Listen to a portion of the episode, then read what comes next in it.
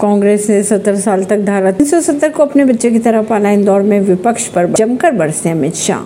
शाह ने मध्य प्रदेश के इंदौर शहर में भाजपा कार्यकर्ताओं के विजय संकल्प सम्मेलन को संबोधित करते हुए कहा।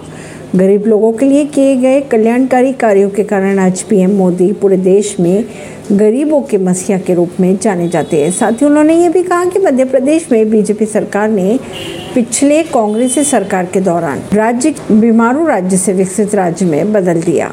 शाह ने यह भी कहा कि 70 साल तक देश पर शासन करने वाली कांग्रेस सरकार ने गरीबों के लिए आज तक कुछ नहीं किया। शाह ने जम्मू कश्मीर में धारा 370 का भी ज़िक्र करते हुए कहा कि 70 साल तक धारा 370 हटाई नहीं गई।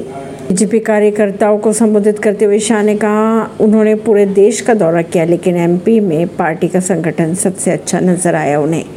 ऐसी ही खबरों को जानने के लिए जुड़े रहिए जिद्दा से पॉडकास्ट से। परवीन दिल्ली से।